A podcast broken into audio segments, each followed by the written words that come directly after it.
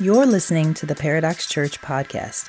Paradox Church is a Jesus centered community where our motto is Come as you are, no perfect people allowed. For more information about our service times, location, and to get connected with us, please visit our website at www.paradoxchurch.com. We hope you enjoy this message.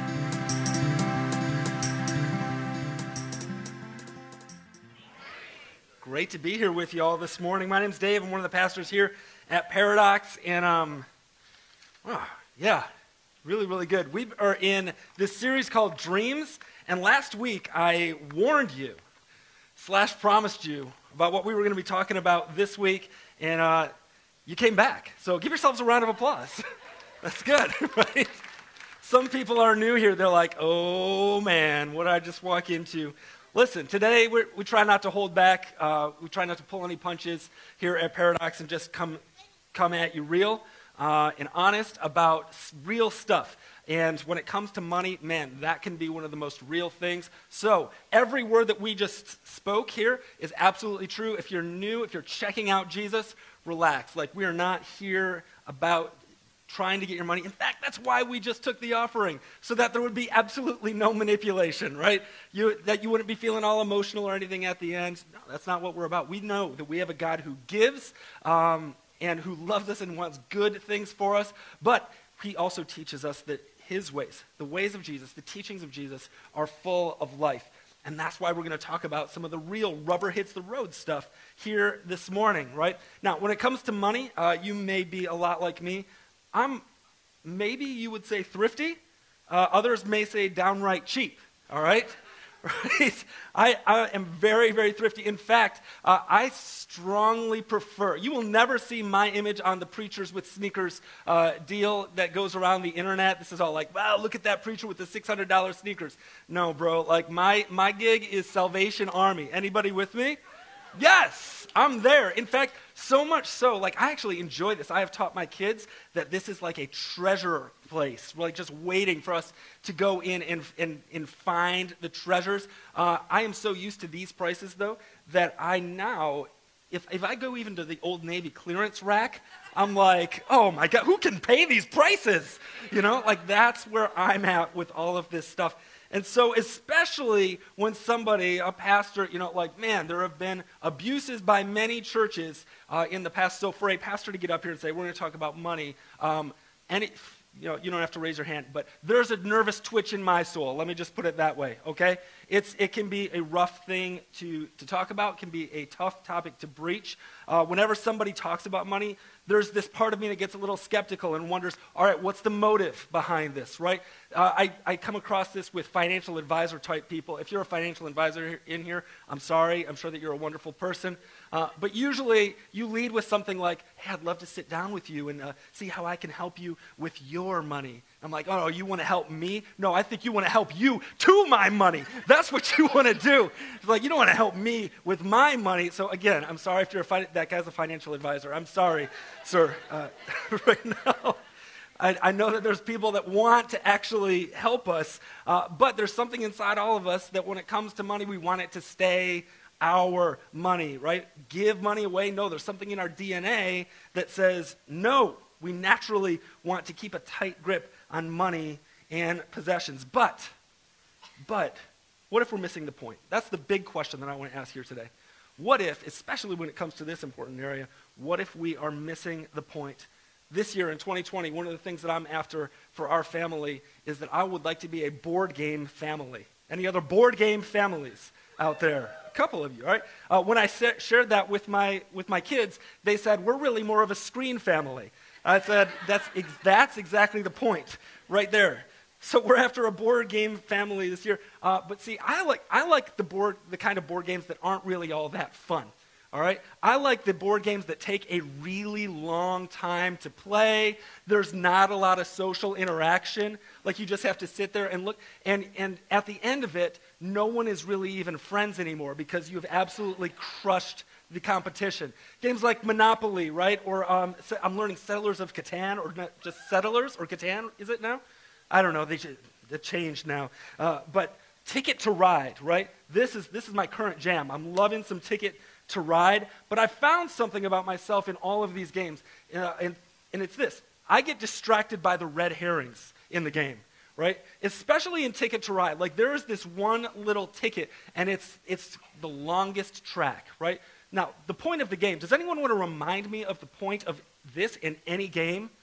I'll give you a hint. It's to win, okay? No, it's not to have fun. Who said have fun? I, that didn't even register in my mind. The point of the game is to win, okay? wow, different perspectives coming together here at church today.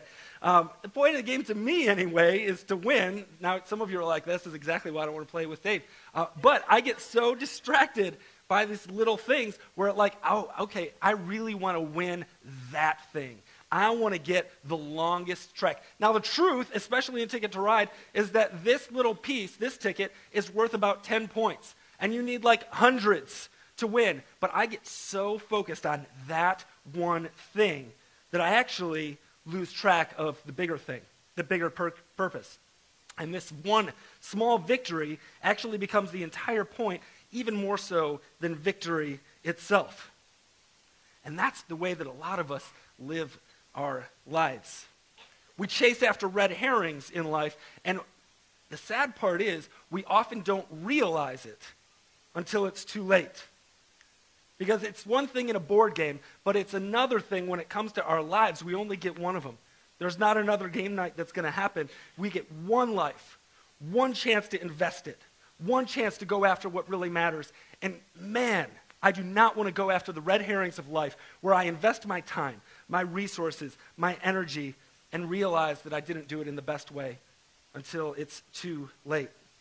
Sometimes, especially as we've been talking about our dreams, these big things that God puts on our heart, in our efforts to live the dream, we end up missing out on the point, the dream itself. We miss out on a God who blesses beyond our wildest dreams.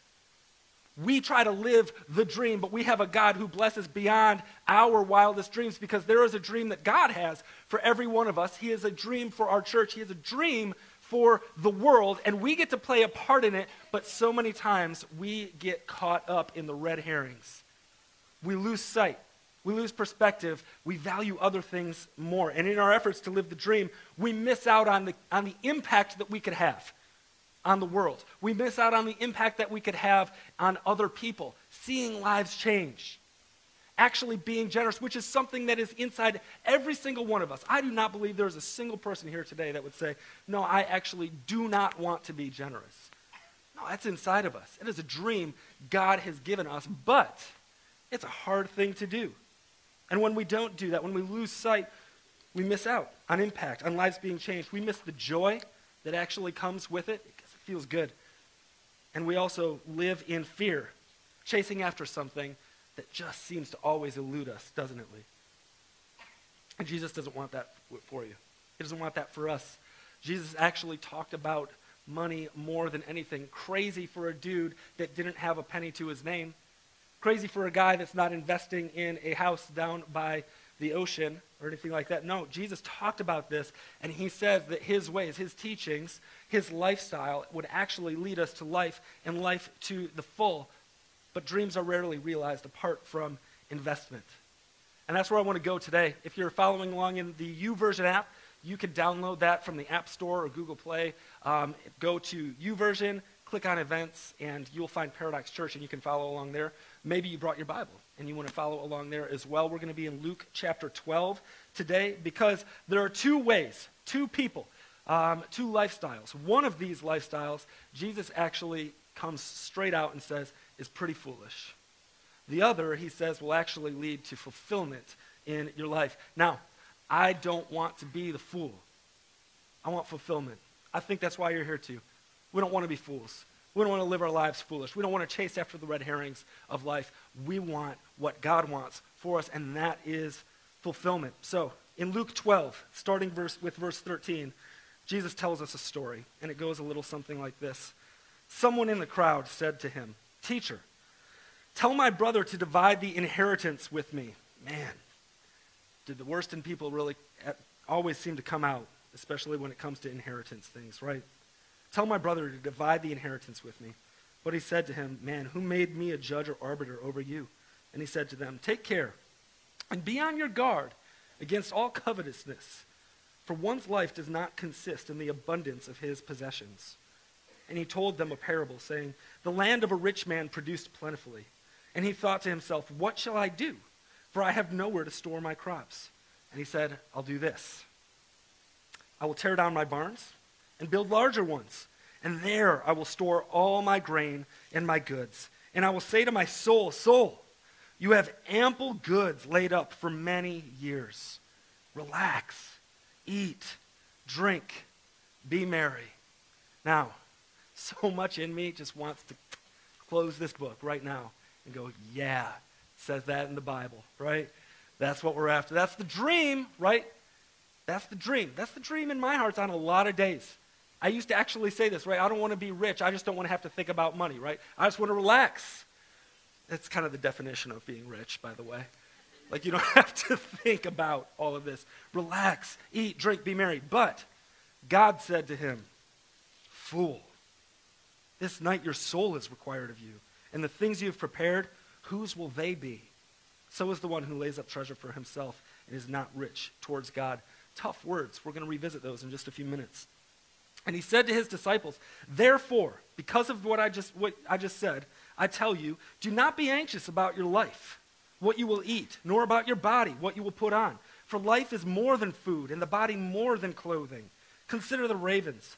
They neither sow nor reap. They have neither storehouse nor barn, and yet God feeds them. Or how much more value are you than the birds? And which of you, by being anxious, can add a single hour to his span of life? If then you are not able to do a small thing as that, why are you anxious about the rest? Consider the lilies, how they grow. They neither toil nor spin, yet I tell you, even Solomon in all his glory, one of the greatest kings to ever live, one of the richest men to ever live, even Solomon in all his glory was not arrayed like one of these. But if God so clothes the grass, which is alive in the field today, and tomorrow is thrown into the oven, how much more will he clothe you, O you of little faith? Don't seek what you are to eat and what you are to drink, nor be worried. For all the nations of the world seek after these things. And your Father knows that you need them. Instead, seek his kingdom, and these things will be added to you. Fear not, little flock, for it is your Father's good pleasure to give you the kingdom. Sell your possessions, give to the needy, provide yourselves with money bags that do not grow old, with a treasure in heavens that does not fail where no thief approaches and no moth destroys. For where your treasure is, there your heart will be also. There's a whole lot in there, right? And what Jesus seems to be saying here is there's, there's a foolish way and there's a fulfilling way. There's a way to live the dream, and there's a way to be blessed beyond your wildest dreams. And I want to be a dreamer in this area. Dreamers realize a few key things. Dreamers have a few things that others don't. And the first one is this to be a dreamer. If you're a dreamer in this area, dreamers have a bigger perspective on this stuff. I want to reread Luke chapter 12, verse 19 to, for you, where Jesus says, I will, or no, the, uh, the rich man says to himself, I will say to my soul, Soul, you have ample goods laid up for many years. Relax, eat, drink, be merry.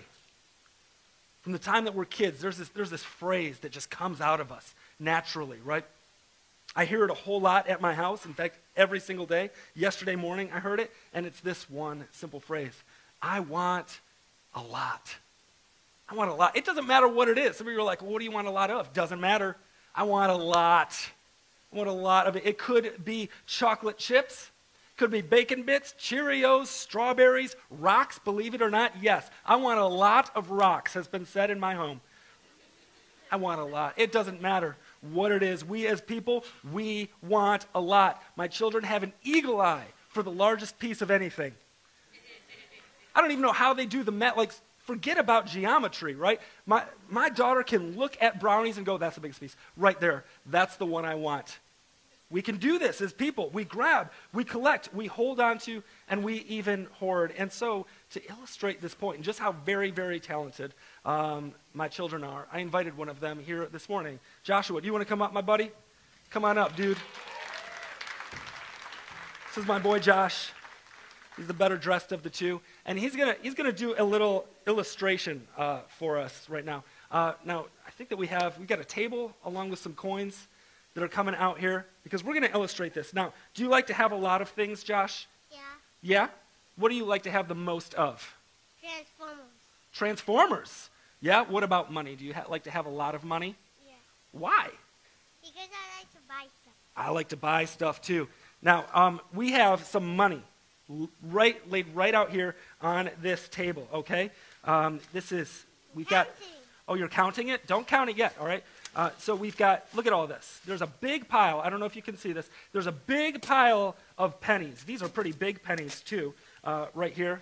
All right? Oh, way to go! Coughing right into there, into that sleeve. And then we also have. We. He's doing some counting. We also have these dimes, right? Now, there's how many dimes would you say there are?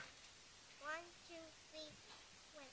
Yeah. One, two, three, four, five, six, seven, eight, nine, ten. Ten dimes, right?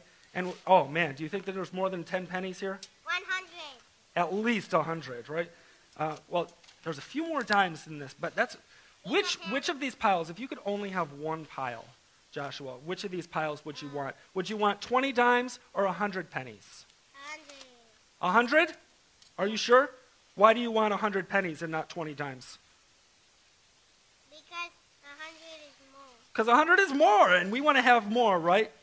Well, well done. You illustrated the point very, very well. Everybody, give it up for Josh, all right? We'll, we'll discuss this later on, all right? you can go with, with Mama. All right. 100 pennies, right? 20 dimes.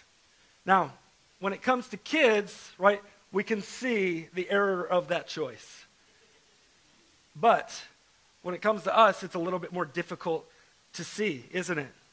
It's no different as, as, as adults. Every single one of us naturally desires and grabs at what looks like more, even if it's actually worth less. We're people that love to have more. We want a lot, even if it's actually worth less. Listen to what Jesus says to this man who said, I know what I'm going to do. I'm going to store up. I'm going to I'm going to enjoy. Luke chapter 12, verse 15. Jesus says, Take care. Be on your guard against all covetousness, for one's life does not consist in the abundance of his possessions. Life is not about more. Real life, good life, full life is not about having, finding, grabbing, holding on to more. It's about something more. The truth is that value has nothing to do with amount. Say that again. Value has absolutely nothing to do with amount. In fact, the exact opposite is often true, isn't it? The more people have something, the less valuable it is. Just ask me again about my baseball cards, right? So many baseball cards, they're actually worth nothing. It doesn't matter how many of them I have, they're all worth zero. Thank you. Thank you for that, 90s. I really appreciate that. lots of people, lots of people have money. A lot of them. Why does it seem like so few people are satisfied? Why does it seem like so few people are actually fulfilled? Why does it seem like the more we often get, in the words of Notorious B.I.G., the more problems we have in this life? If life is truly about more, if value is found in amount, then those two things should go together.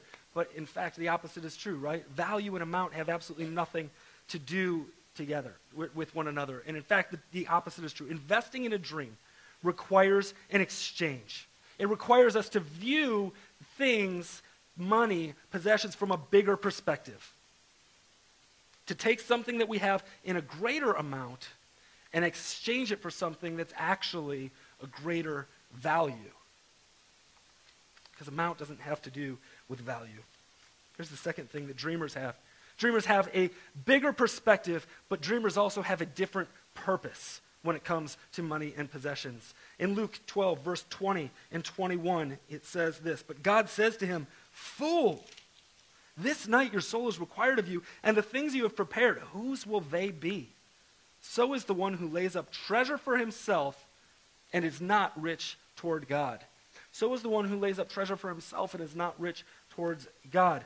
I want to ask a question here, right? Because we can get so caught up in, in the middle of all this that we miss the point of this. What was wrong here? Do you want to know what was actually foolish about this man, about this story? It's not what we may think at first glance. Because when I read this, it's easy to walk away and go, oh, yeah, the rich dude, he was messed up. You know, like he's, he's the one that wanted more stuff. It's bad to have more stuff. And that's actually not what I see here at all.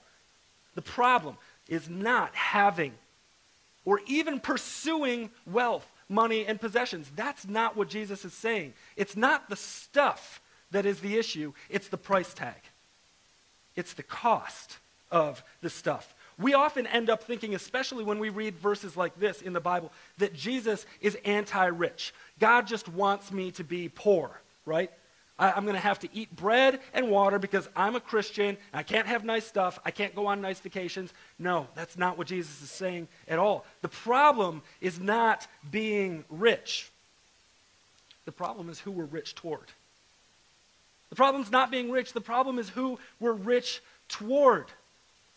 Now, I deal with this again with my children all the time. My, my kids will come up and ask me for things things that are not good or bad, things like tape, things like Sharpies, things like scissors. Okay? These are, these are okay things to have. Do you know what I always ask them every single time they ask me that? What do you want that for? Right? What do you want that for? Because tape is good. Sharpies, very good. Scissors can be good in the hands of, of an adult. Okay? Can be very destructive in the wrong hands. I always want to know what do you want that for? Another thing that came to mind as I was thinking about this this week is Mike, who, by the way, Mike Nank is one of our pastors here at the church. It was his birthday this past week. We love that guy. And if you ask anybody, Mike has made an incredible difference in, in the lives of so many people, and I believe it comes back to this. What's it for? Like, Mike sees his life and everything that he has as for something. He's got a truck out there that we were just talking about this past week. Now, I want a truck. I want a truck very, very badly. And to Mike, though, Mike's got a truck and he's like, yeah, well, I don't have it for the gas mileage. Mike lets just about anybody use In fact, if you, I don't want to speak for him, but if you want to take it for a joyride, you know? no, I'm just kidding. I'm kidding, Mike. Um, but his, his whole posture on having a truck is so that it can be used, so that he can, he can bless other people with it, so that he can move the kingdom forward. I love that about him. Sometimes whether or not we have has everything to do with what we're going to do with it, right? Sometimes whether or not we have stuff has everything to do with our, our intended purpose behind it because dreamers have a different purpose. But not only that, not only does sometimes whether or not we have have something to do with what we're going to do with it, other times, whether or not we have has something to do with what we're hoping it will do for us. There's what we're going to do and what we're hoping it is going to do. Yesterday morning, oh man, I'm just picking on the kids today. Yesterday morning, um, it's Saturday morning, and I like to sleep in just a, just a little bit. Okay? I mean, we're not talking about anything crazy here, kids, but my kids, one of their purposes in life is to make sure that doesn't happen. Okay? Weekdays, they they do not want to get out of bed at all. Saturday, well, it's, it's, it's, like they, it's like they can sense the first ray of sunshine. Okay? They're up out of bed. So we've come up with strategies at our house to, to stay in bed, all right? strategies. So, uh, one of these strategies is to have Cheerios and fruit available while they watch the babysitter in the living room, right? Well, they, so go, you know, go and enjoy, right? Now, Joshua has his Cheerios, he has his apple, he has a second apple. You know, I, am like, I'm calling in reinforcements now. They have a second apple. And then I walk out there, and he is into biting into his third apple. Three, yeah, oh my, right? Um, and meanwhile, Nora's seeing this and she's like, I want more. I want a lot. Because that's what our kids do, right? That's what people do. So, third apple, I look at, at, at Josh, and I, this is one of these like just moments where God is speaking, you know that, oh, wait a minute, you're not actually talking to him, you're talking to you. Um, I looked at my son and, son and I said, Josh, we don't, we eat to fill our stomachs, not our hearts. That was for me, right there. like, all right, God, you, you know. But what, what are we hoping that stuff is going to do for us, right? Sometimes we're, we're, we're using this one good thing, hoping that it's not just going to fill our stomachs, but it's going to fill our hearts. We don't want to just eat to be full. We want to be we want to eat to fulfill something in our hearts. And it seems like money and possessions always promise that, but never, ever deliver. We all believe that we'll be satisfied when we're rich. And most of us have this number in our heads that if we get there, then, then we'll be satisfied. Truth is, we've said it before, uh, rich people are rarely satisfied. In fact, very few people even see themselves as rich was reading a study, an article on CNN Money in preparation for this message. This was what it says A whopping 70% of those with at least $1 million in assets that are invested or available to invest, excluding home values, excluding home values, don't consider themselves to be wealthy. 70%, those with at least a million dollars of assets, don't consider themselves to be wealthy, according to a survey of 4,500 affluent investors by the UBS. Rather, it's only when they hit the $5 million mark that millionaires begin to feel wealthy. I'd like to have a million dollars, right? But it seems, yeah, I'm not alone. It seems like when you get there, somehow that's not enough. And I'm, I'm going to go out on a limb here and, says, and say that when they got to 5 million, that probably wouldn't be enough either. The stuff and money is like an appetite, and appetites are never fully or finally satisfied. In fact, when you feed an appetite, what happens to it? It grows. It gets stronger. You want more, right? I, man, have I found that to be true. All right, I just I feed that thing and it just gets strong. It doesn't go away in my life. It grows. If you starve it, it shrinks. Our natural purpose in life is self-fulfillment. But dreamers, dreamers have a different purpose.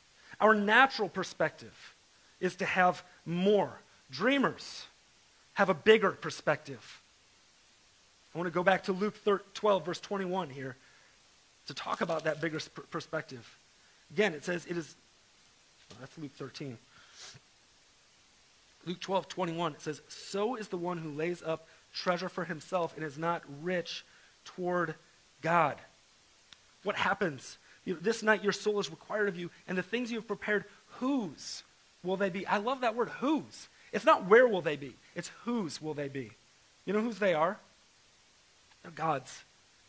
Every single penny, everything that we could have here on this earth belongs to God. And He's gently reminding us here hey, whose is that anyway? Whose is that? That's the bigger perspective. A bigger perspective comes from going, you know what? Whose is this? When we're not here, we, we get entrusted with stuff. We get entrusted with somebody else's money, God's money. And when we're not here, whose will they be? When we're gone, God's going to entrust them to somebody else. On to the next one. On to the next one. This, this truth right here, it doesn't feel big, but this is what actually should empower us to be dreamers. This truth. Because we're, we're only able to not find fulfillment in stuff and invest generously. Give, give away what we have in order to accomplish God's dreams when we actually know this principle that God, God is the owner of all things. He owns cattle on a thousand hills. I actually think of that sometimes. Like when, when I've been driving, and especially in the mountains, like I love, I love the mountains. I would love to have a place there with just like cattle everywhere. I don't know what I would do with the cows. I just want to see them, you know? And I actually came to a point where I was like, God, I want that. And I felt like God reminded me, He's like, they're yours. You're, you're, doing, you're doing what you would do with them. Look away. Because we've got, we've got a dad, a, a dad that just, he's got the stuff. And it's already, he entrusts it to us. But we, st- we seem to ask of our, our, our father, this, this incredibly affluent, good father, but what about me, right? You've got everything. Who's going to take care of my needs, right? This fear. Anytime I start talking about these words, you oh, know, investment, generosity, giving, right? There's fear that comes up in my heart because, why? Like, yeah, but what about me? What about my dreams? What about, forget dreams, what about my needs? Who's going to take care of those things? Who's going to take care of me? Which leads us to the third point. Dreamers have something else. They don't just have a bigger perspective and a different purpose. They're enabled because Dreamers know that we have a loving provider. We have a loving provider. When I think about my kids laying in their bed at night, and I know every, everyone here today in a room this size, we're coming from so many different backgrounds, so many different financial positions here, right? But one thing that unites all of us is that, especially if we're parents, you want to take care of your kids. There's like the, the image of a child laying in bed at night, going to school hungry, laying in bed at night, wondering about whether or not they're going to have a place to stay or clothes to put on their back. That breaks all of our hearts. Even if you're not a parent, there's something in you that goes, no, provide for them. Make sure they're okay. I know, as, as a dad, I, I, I would go without so much if it meant that my kids had what they needed. And here's the truth time and time and time again, all throughout the pages of Scripture, we are reminded that we have a Father in heaven who is a good Father. And specifically, if we who are evil, the Bible says, our goodness, even, that desire to take care of, of our kids, is evil compared to the desire and goodness of God and his desire to take care of every single one of us. How much more, the Bible says, will your Father in heaven take care of you? We have a loving provider, a loving Father who t- takes care of us, who wants to. He don't, he, you don't have to bend his arm. It's who he is, it's in his nature. There's nothing that he wouldn't do, there's nothing that he would stop at. To love you, to provide for you, to take care of you. Listen to what our good dad has to say to his kids on this in Luke 12, verse 22 to 30. We've already read a whole lot of this, but in, in verse 22, Jesus says to his disciples, Therefore I tell you, do not be anxious about your life, what you will eat, nor about your body, what you will put on. Life is more than food and clothes. I feel like Jesus is saying that to me as a good dad. Like, hey, Dave, remember, you're worried. You've got anxiety, but you're, you're, you're chasing the red herrings. Life is about more than that stuff. Verse 24. Consider the ravens. They neither sow nor reap. They have neither storehouse nor barn. And yet God feeds them.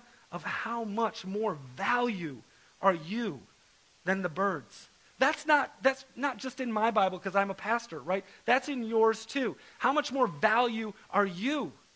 How much more value is the person that has little to nothing? How much more value is the person that's living in a third world country to God than these people, these, these ravens that God takes care of. You are valuable.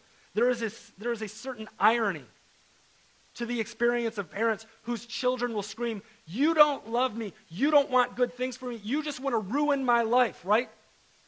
Are, are you kidding? You're here because I love you. You're here because I'm taking care of you. There is nothing I wouldn't do to continue that. That is the heart of a good, loving provider for all of us, his children. Verse 25, Jesus goes on, Which of you, by being anxious, can add a single hour to his span of life? This is efficient Jesus coming out, right? And saying, What are you really doing here, right? We spend so much time, we lie awake at, uh, in bed at night thinking, pondering, worrying about things that we have absolutely no control over. You know, the vast majority of things that we spend all of our time worrying about never happen in the first place. That's what worry is. Worry is, take, is, is, is taking something that hasn't even happened yet, something that you don't have any control over, and trying to control it. That's worry. Jesus says, Why, What are you doing? Why are you worrying about this? It doesn't help. Verse 27, he goes on Consider the lilies, how they grow. They neither toil nor spin, yet I tell you, even Solomon in all his glory was not arrayed like one of these. Do you know that God's provision is actually a whole lot better than yours anyway? It really is. There's been so many times where I have gone out and tried to make something happen on my own, only to wait and see God's provision was so much better. If you need proof of this, uh, just, just look back at, uh, at the people that you dated in high school, maybe, right? Now, just remember that you're on somebody's photo too. Somebody's thinking about you right now too, you know? But we, we also, we get in this mindset of like, I, I got to make it happen. I'm going to do this, right? When God is going, no, no, no, I'm, I'm a provider and I love you. And God's provision is so much better than ours in the first place. And then close it up in verse 30. For all the nations of the world seek after these things, and your Father knows that you need them. All the nations of the world seek after these things. There's something that my kids say that it seems like all of humanity seems to say, right? Everyone else is doing it, but everyone else has one. You'd be amazed at how many second graders in my, in my daughter's school seem to have iPads and, and iWatches and things like that. The answer is not as many as she thinks, right? Ask, just ask her. Everybody has one. Everybody's going after this stuff, right? God, our, our loving Father who provides for us says, you don't, you know, you don't have to do what everyone else is doing, right?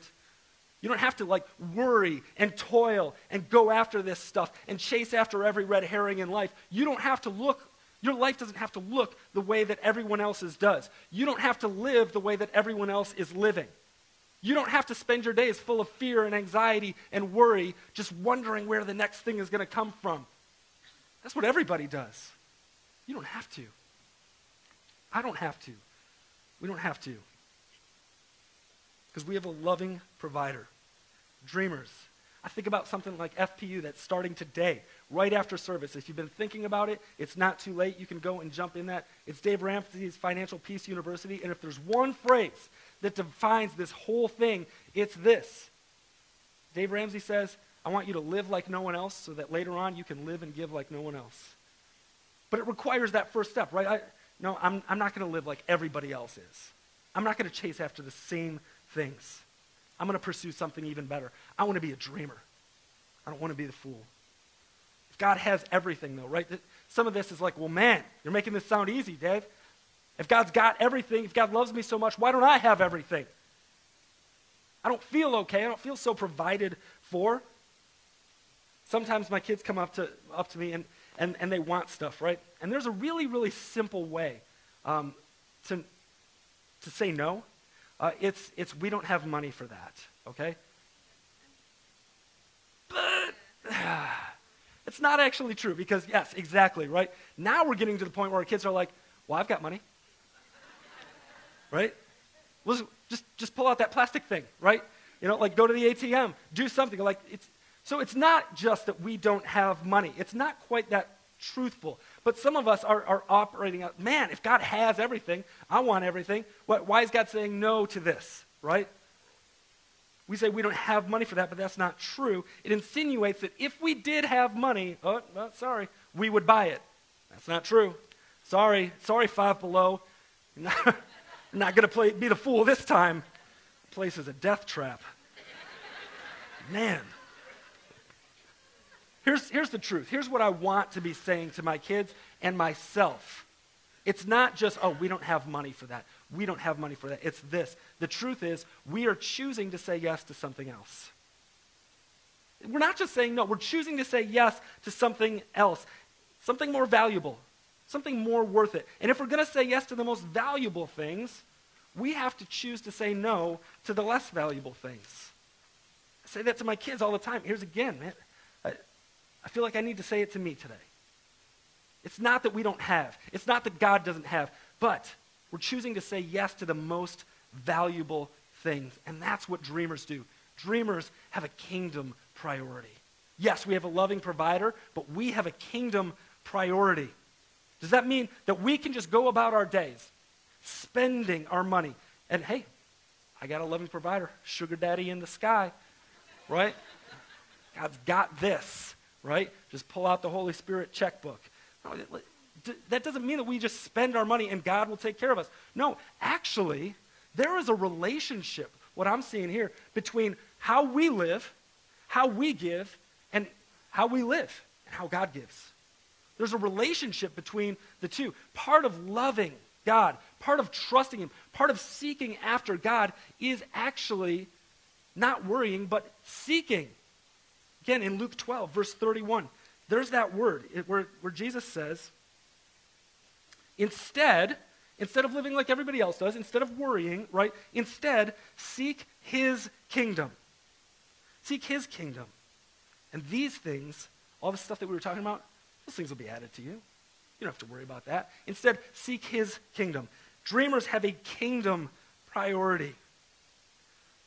Seek first. I, I, I think that it's really as simple as defining it this way. You know what it means to seek God's kingdom first? It means to choose it first, put it first, make it a priority. And even then, I, I misspoke because there's no such thing as a priority. Priority means the first thing. Choose to make God's kingdom the first thing. And, and believe me, God is saying. Even elsewhere in the Bible, he says, test me. Believe me, test me. You put my kingdom first. You choose to seek first my kingdom. You make it the priority. Just watch. All these other things are going to be added to you. You don't have to live a life of worry. You get to live a life of joy. You get to live a life of impact. You get to live a life of seeing God at work through you instead. That's the kind of, I want to be a dreamer. I don't want to be the fool that worries and grabs and tries to hold on. No, I want to give away and see God work and see his, the joy just fill me that says, see, you, you seek me first. You put me first. You choose me first. Just watch. I got the rest. This just, you just hand daddy God the bill for everything else, right? You put me first. There's this story, it's a pretty famous one in Mark chapter 12, verse 41 to 44. And it's about this, this elderly lady that has almost nothing, right? But she becomes the model of generosity for Jesus as he points her out to all of his followers. Picking up in uh, chapter 40, chapter 12, verse 41. Jesus sits down opposite the treasury and watches the people putting money into the offering box. Many rich people put in large sums. We typically think of that as the definition of generosity, right? Large sums of money. But a poor widow came in and put in two small copper coins, which make a penny. And he calls his disciples over. Get that Jesus, God, is sitting there at the treasury watching lots of people putting in lots of money, and one woman comes by and puts in just a little bit and God Himself goes, Hey, everybody, get over here. You have to see this. You got to see this. He calls his disciples to him and says, Truly I say to you, this poor widow has put in more than all those who are contributing to the offering box. More? Why? Because it wasn't about amount, it was about value. For they all contributed out of their abundance. But she, out of her poverty, has put in everything she had, all she had to live on. That phrase right there, all she had to live on, Usually, when it comes to seeking God's kingdom first, many times we will approach it the way that I had for many, many years before I started to really take this seriously. And that is putting in all I had left. Instead of all I have to live on, I put in all I had left. It wasn't the priority. God and his kingdom, it was, well, it's a priority. God. And I felt pretty good about that. But Jesus is saying, man, what moves my heart is to see people trust me in this way. It has nothing to do with the amount. So many times, right, we say, Oh, I want to be generous, but I, I can't afford to right now. Jesus is saying, No, when you put me first, it doesn't matter what that looks like. I honor that. I love that. It moves my heart. You have a kingdom priority. All she had, not all she had left. There was this heart posture that says, God, you are my first bill and it's one that I can't wait to pay. It's one, it's one that I just want to keep on reaping. I just want to keep on investing in that. Second Corinthians puts it this way in chapter 9, verses 6 to 8. It says, The point is this whoever sows sparingly will also reap sparingly. Remember when I said there was this relationship, right? Remember when I said that it wasn't the fact that the rich man had stuff. No, he, he was rich, but he was not rich towards God. There's this relationship. The point is this sow sparingly, you also reap sparingly. Whoever sows bountifully will also reap bountifully. That's a hard place to be. To trust, all right, I'm, this is what I got, and it's hard. I'm going to sow bountifully. Sow means let go of. Like, put it to use. I've got these seeds, but they're not going to do anything until I let go of them and let them go and do their thing. They're going to land in soil. Hopefully, it's going to take root. Sometimes it doesn't. I don't know, but I'm going to I'm going to let go. I'm going to sow bountifully. It means a lot. But then what comes back, right? You, you plant one, one tomato plant, you get one tomato plant's worth. You plant a lot of tomato plants, you get a lot of tomato plants worth, right? This is the principle that's at play here.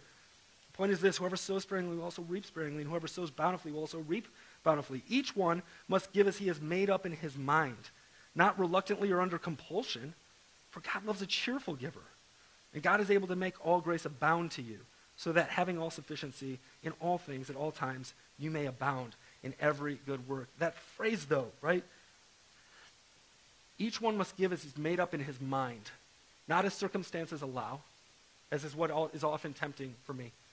Not, not anything else, but it's what you've already made up, It's predetermined. There's a pastor in Georgia, his name is Andy Stanley.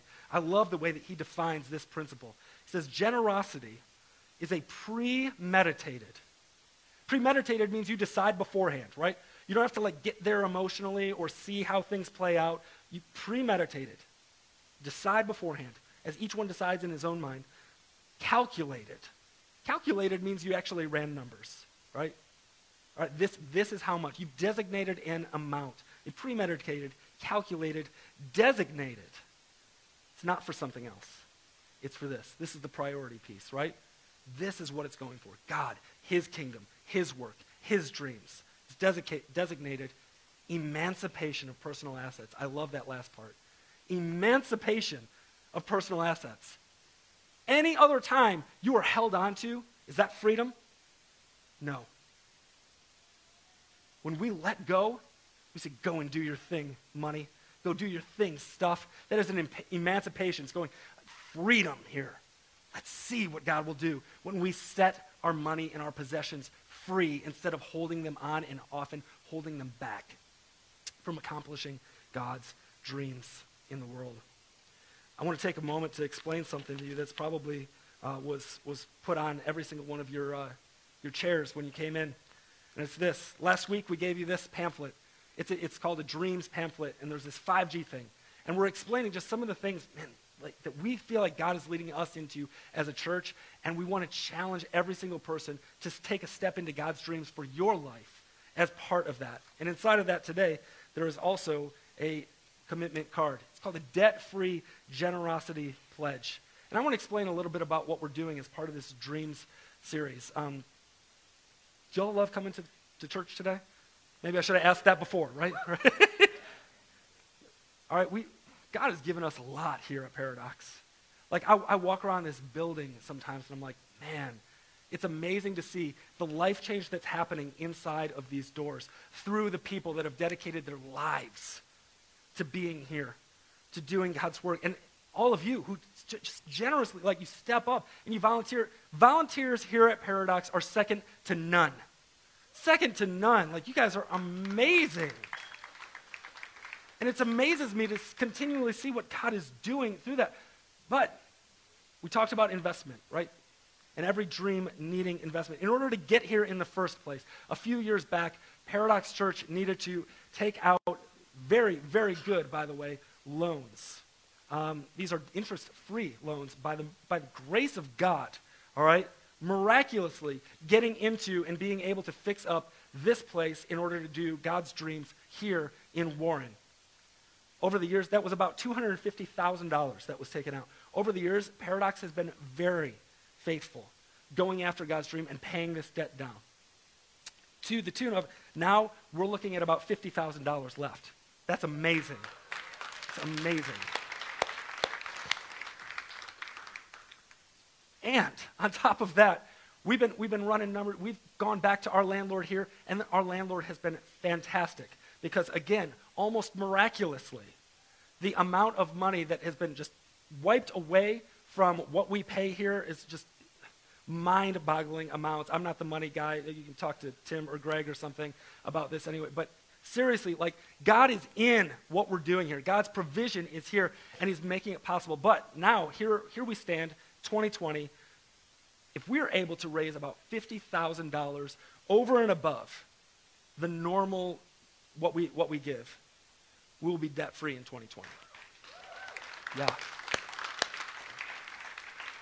I've said it before and I'll say it again. One of the things that holds us back, like almost nothing else, from accomplishing our dreams in life is debt. And we want to be people that are able to say yes to everything that God calls us to do here. We don't want to be held back by debt. We want to walk fully, freely, emancipating. We, got, we want to give this away. So that's why we're coming and asking you hey, what do you think, Paradox? What if we went after this debt, nailed it down once and for all, and in 2020, we're able to say, yep, there's nothing holding us back from anything that God might ask us to do in the future, from going after that hard and fully with every single bit of our giving. We don't want it to go here into a building. We want to go into something else, into something even greater. We want to be able to do ministry outside of these walls, to give it away to missions. We want to be able to build things like a home, a shelter for women that maybe are coming out of the sex trafficking industry. We want to be able to do that. We want to be able to launch missionaries all over the world, to see people being made disciples and having groups every single area throughout the Metro Detroit region. That's what we want to see.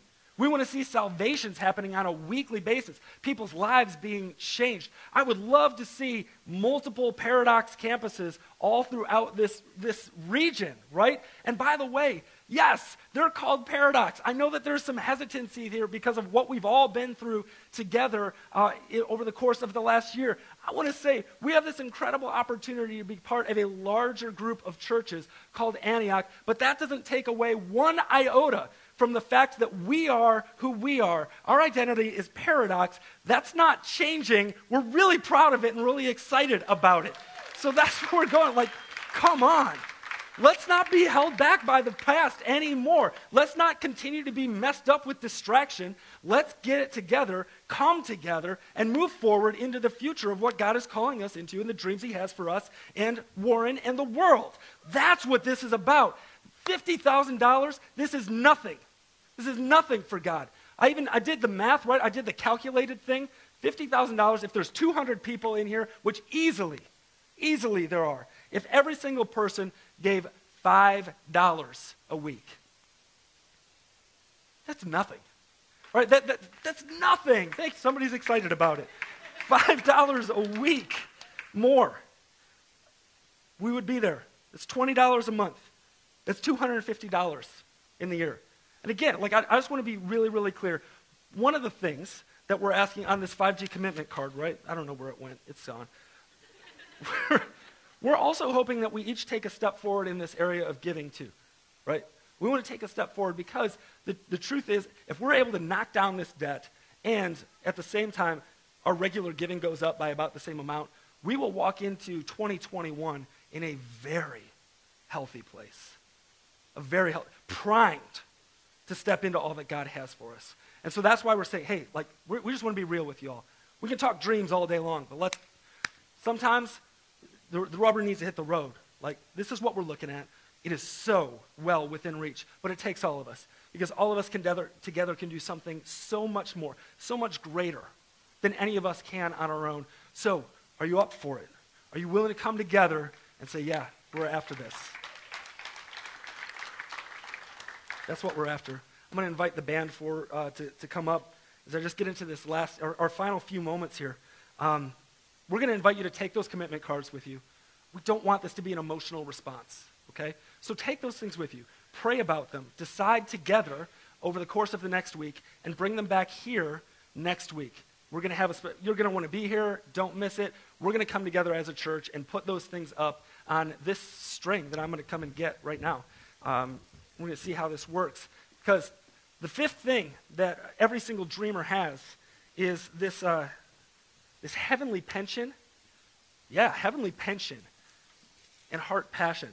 Uh, hopefully, I think it's going to, I'm going to Clark Griswold it. All right? All right. It's coming. And what that means is that we're people that view our lives in light of eternity, not the here and now, but in light of eternity. A heavenly pension and a heart passion. A lot of times we say, man, I just want to want to give toward where my heart is. But the crazy cool thing about this is that Jesus says in these final parts of Luke chapter 12, it says this. I can find it. There it is. Fear not, little flock, for it is your Father's good pleasure to give you the kingdom. Sell your possessions, give to the needy, provide yourselves with money bags that do not grow old, with a treasure in heaven that does not fail. You invest in a stock market, some days you're going to have 3,000 point turndowns. You invest in heaven. That is a heavenly pension that does not grow old, that does not fail. It is an investment that makes a difference and ripples, not just here and Warren and the world, but into eternity. The pages of eternity are different for you and for generations to follow you because of the investment that we make here on earth. It says, For you, where your treasure is, there your heart will be also. Usually we do it the opposite way, right? Where my heart is, there my treasure will be. Jesus is saying, no, actually, when you do this, when you put my kingdom first, you find that your heart comes alive and you start to care more about the things that I care about. Your heart starts to break for the things that break my heart, and you find joy welling up. You're invested personally in God's dreams. And his wins become your wins. And he's, let me tell you, he's blessing his dreams. God's purposes are being, are, they're going to be accomplished here. I want to be a dreamer with him. I want to be a part of that. And as we do, we actually find that that heart passion, that heavenly pension, God is able to do something so much greater than any of our dreams. Ephesians 3:20 says, "Now to him who is able to do immeasurably more than all we can ask or imagine, according to his power that is at work with us." That's what God does when we're on mission together. When we take our life that just looked at on its own can seem big sometimes, important, valuable, and we want to invest in this, but then we turn around and we look at what God is doing throughout all of history, in eternity. Suddenly, this becomes pretty small. But when we make that investment, we go, no, I'm, I'm going to live in light of eternity. I'm going to choose to see my money, my possessions, my very life as one very small part in what God is doing in all of history. Suddenly, though, it becomes so much more valuable because it's not about the amount, it's about the value as the band comes forward, um, we're going to sing a song here together. It's called Yes and Amen. And especially when we're talking about things like this, it can be scary, right? Just to look at God's promises, which are, are for the future, and go, well, if I take that step, what's going to happen? Here's what's going to happen. God's promises are yes, not maybe. When He says, watch, you don't worry about this stuff and I'll take care of you, you you're taken care of. When he says that there's joy when it's better to give than it is to receive, God's promises, it's yes, it's not a maybe. You don't, be, you're, you don't stand on the other side going, man, I sure am sorry. No, it's yes. And amen means done. Even though you're at the beginning, it's done. It's like you're at the end of it already.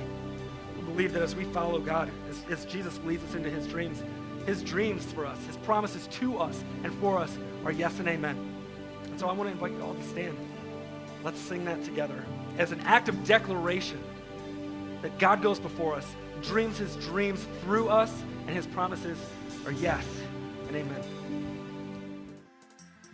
Thank you for listening to the Paradox Church podcast. If you want more information about us or to just get connected, please visit our website at www.paradoxchurch.com. We would love to hear from you.